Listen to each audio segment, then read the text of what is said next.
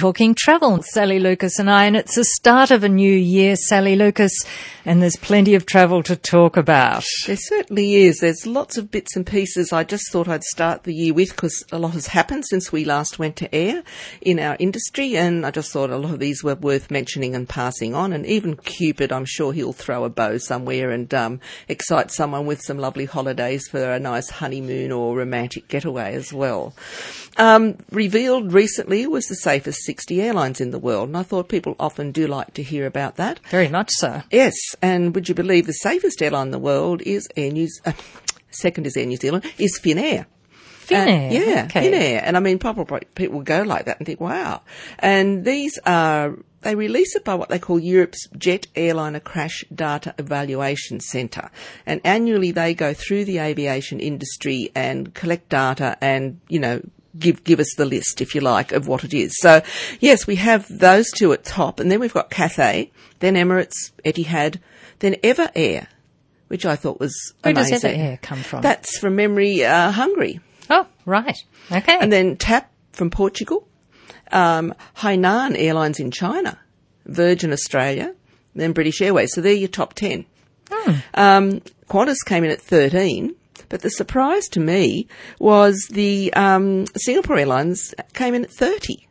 And I thought that was r- rather weird. I mean, I know they've had A380 problems and so on, but um, yeah, so Qantas is still in there, but not in the top 10 at the moment. But, you know, I still think we all feel that Qantas is a very safe airline to fly with, and it is still our national carrier. it is. And talking Qantas, I thought we'll update a little here. We had discussed the partnership with Emirates, of course, and all the opportunities that will be offered now because of going through Dubai as their hub. So you're going to have these wonderful connections now to a much wider range of cities and countries than you ever had before. And they'll be sharing their frequent flyer points and sharing lounges and all sorts of things. And they're still working on this. The ACCC has given them initial approval, but there are still finalisations. There's lots to go through, um, and there'll be lots more being announced as we continue with that. But you certainly now, from April when this comes into effect, you can make your bookings. They are there. Um, the daily service to London now operates through Dubai, of course, instead of Singapore, so that's still there. But you've got their code sharing now on lots of different routes, and there'll probably be more routes added as we continue on and learn more. Uh, these all still have to be approved. It is a slow process, um, but there'll be all sorts of benefits both ways, I think, in the long term. So that's something good to know as well. Sticking with airlines, another announcement this week, which was a surprise out of the blue. We uh, didn't know this one was coming. Was Malaysian Airlines has joined the One World um, group of airlines. You've got Star Alliance, which is one of your you know round world airline groups, and the other one's One World, which of course Qantas is part of as well. Cathay Pacific again, so top airlines in there, and of course Malaysian continually wins awards as well. So if you've been a Malaysian, um, if you like, uh, frequent flyer, which is their Enrich program, your points now can be also used on Qantas and so on. So there's some benefits there as well. And of course, you now have the hub of Kuala Lumpur to use as well as part of your One World and your connections within Asia. So all sorts of interesting things are happening out there, Jane, of the airlines, at least anyway. Um, another little announcement this week. I don't know if you remember, Jane, we have spoken about Windstar, those wonderful masted vessels that normally cruise around the Caribbean and recently have started doing a few out of Spain and so on. They used to uh, travel throughout the South Pacific, and then they stopped. They withdrew. Uh, even as to New Caledonia, I can remember seeing one in port there when I was in um, uh, New Caledonia, Vanuatu once. But the, these are French-built yachts. The Wind Spirit. It's heading to the South Pacific for the summer of 2014. Now I know we're looking ahead, but it's the first time that we've had a sailing, a tall ship, if you like, sailing ship in Tahiti since 2002, and it's a 148 passenger ship, and it'll sail on seven-day voyages out of Papeete through to um, from May uh, next year through to November next year, and then it'll return to um, Panama and the Costa Rica region. So that's a wonderful thing. They're just the most magnificent vessels, and to be able to cruise around the, the Tahitian islands, way how delightful would that be? Mm, bit of style. absolute style. And of course, it's it's style, but it's not um, luxury where you're, you're dressing up. You know what I mean? It's you're getting lovely, luxurious accommodation, beautiful meals, but in a very relaxed atmosphere. And again, being on a smaller vessel, you're anchoring very close into all these islands, which is just delightful. So that's something to look forward to as well. And you're listening to 2NURFM's Talking Travel for our sponsor Travel World on King and Sally Lucas. Let's go to a rather nice destination. Our first for this year.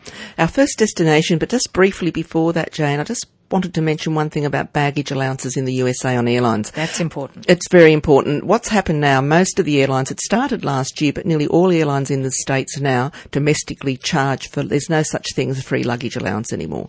So when you're purchasing your international ticket, and you, sometimes you don't know what you want to do domestically, and you might purchase that later, because you might say have an early bird or a good deal on your international and you don't know. When you purchase that domestic ticket now, you're going to be paying for your luggage and it does vary from airline to airline. It could be as much as 70 something dollars for one piece of luggage. So just keep that in mind. But if you can work out your itinerary and have it as part of your international ticket, you won't pay. Ah, that's worth knowing. Yes. So just keep that in mind if you're planning a trip to North America. So your travel agent will know which airlines. They will. Um, but you could probably also look them up online. You could, if you knew which airline. airline you're going to Yeah. fly with, but until you work out your itinerary, of course, with your travel agent or whatever, and know what airline you've got to use for each sector, then of course we can look up and go from there. Okay. Okay, Now, now, something more interesting. Jump on our plane and go to. to Ecuador. Now, we've spoken about South America before, but we really haven't talked a lot about Ecuador. Mainly, we've mentioned, I think, the Galapagos Islands, of course, which people may not realise are part of mainland Ecuador. Belong to mainland Ecuador, I should rephrase that. But they're about a thousand kilometres west, and of course they're so famous, of course, from the Darwin theory of evolution, etc., for the wonderful animal species there, who are still not afraid of humans because they're not letting it become over you know, they don't have a lot of large groups go in there. The boats that do cruise are only very small vessels. They're not ocean going liners or anything like that. They're all like a big, you know, cruiser you'd see on the lake or something. You know, they're, they're just small vessels. So that's, that's really lovely. But also just to let people know a little bit more about Ecuador, I thought it is on the equatorial line in northwestern South America, bordering the Pacific Ocean on one side, Colombia to the north and Peru to the south and east. It's the eighth largest country in South America and it's roughly the size of the state of Nevada in USA to give you an idea. Um, it's about 284,000 square kilometres in size and it has a very diverse geography. Um, it's got four geographical regions, which are the Andes or La Sierra, um, the Amazon rainforest, uh, El Oriente, La Costa, which is the coast, and of course the Galapagos Islands. So you've got these four regions. Now, the volcanic islands of the Galapagos, of course, have a subtropical climate, and of course they've got lots of beaches and forests and so on. Now, the dry season there runs from June to December, and the weather is cooler and windier. But from October to May, the weather's warmer, and you do get a frequent bit of uh, precipitation. Not to say rain. No, not to say rain. I don't want to say that word because I don't want any more. Well, it's equatorial, of course, I. Ecuador, and so it's going to be Of course torrential. Now, the coast runs, of course, along the west coast, and it features low mountains, valleys, plains, mangroves, rivers, and rainforests. The coast has quite a tropical climate, and, and it is quite hot and humid. Whereas um, you get the, again, if you want to go when it's cloudy and cooler and drier, from May to December, hotter and rainier from January to April. The Andes region, or the Central Highlands, uh, lies between the western coastal lowlands and the eastern jungles, and of course you've got, as we know, wonderful mountain ranges, valleys, etc. Snow two- on top too, I and suppose. you do, yes. Uh, the two sides of the Andes, the western and the eastern Andes, I didn't realise this, contain 60 volcanoes. wow. With an average altitude of 7,000 feet, covering a distance of 400 kilometres from the northern to the southern Andes. And this is also called the Avenue of the Volcanoes, something I didn't know as well. You learn something every day, do you not? Uh, due to the altitude, the Andes region has cool spring-like weather, but a great deal of sunshine. Um, the highlands are overcast and wet during the rainy season, October to May, and dry with mild showers, etc., during the dry season, June to September. Um, now, the Amazon region, of course, is an, another region we hear about a lot, is east of the Andes, and it borders Colombia and Peru. And of course, it also has three active volcanoes within that rainforest region as well. So there you go. It's the only country where three active volcanoes are located inside like a rainforest region.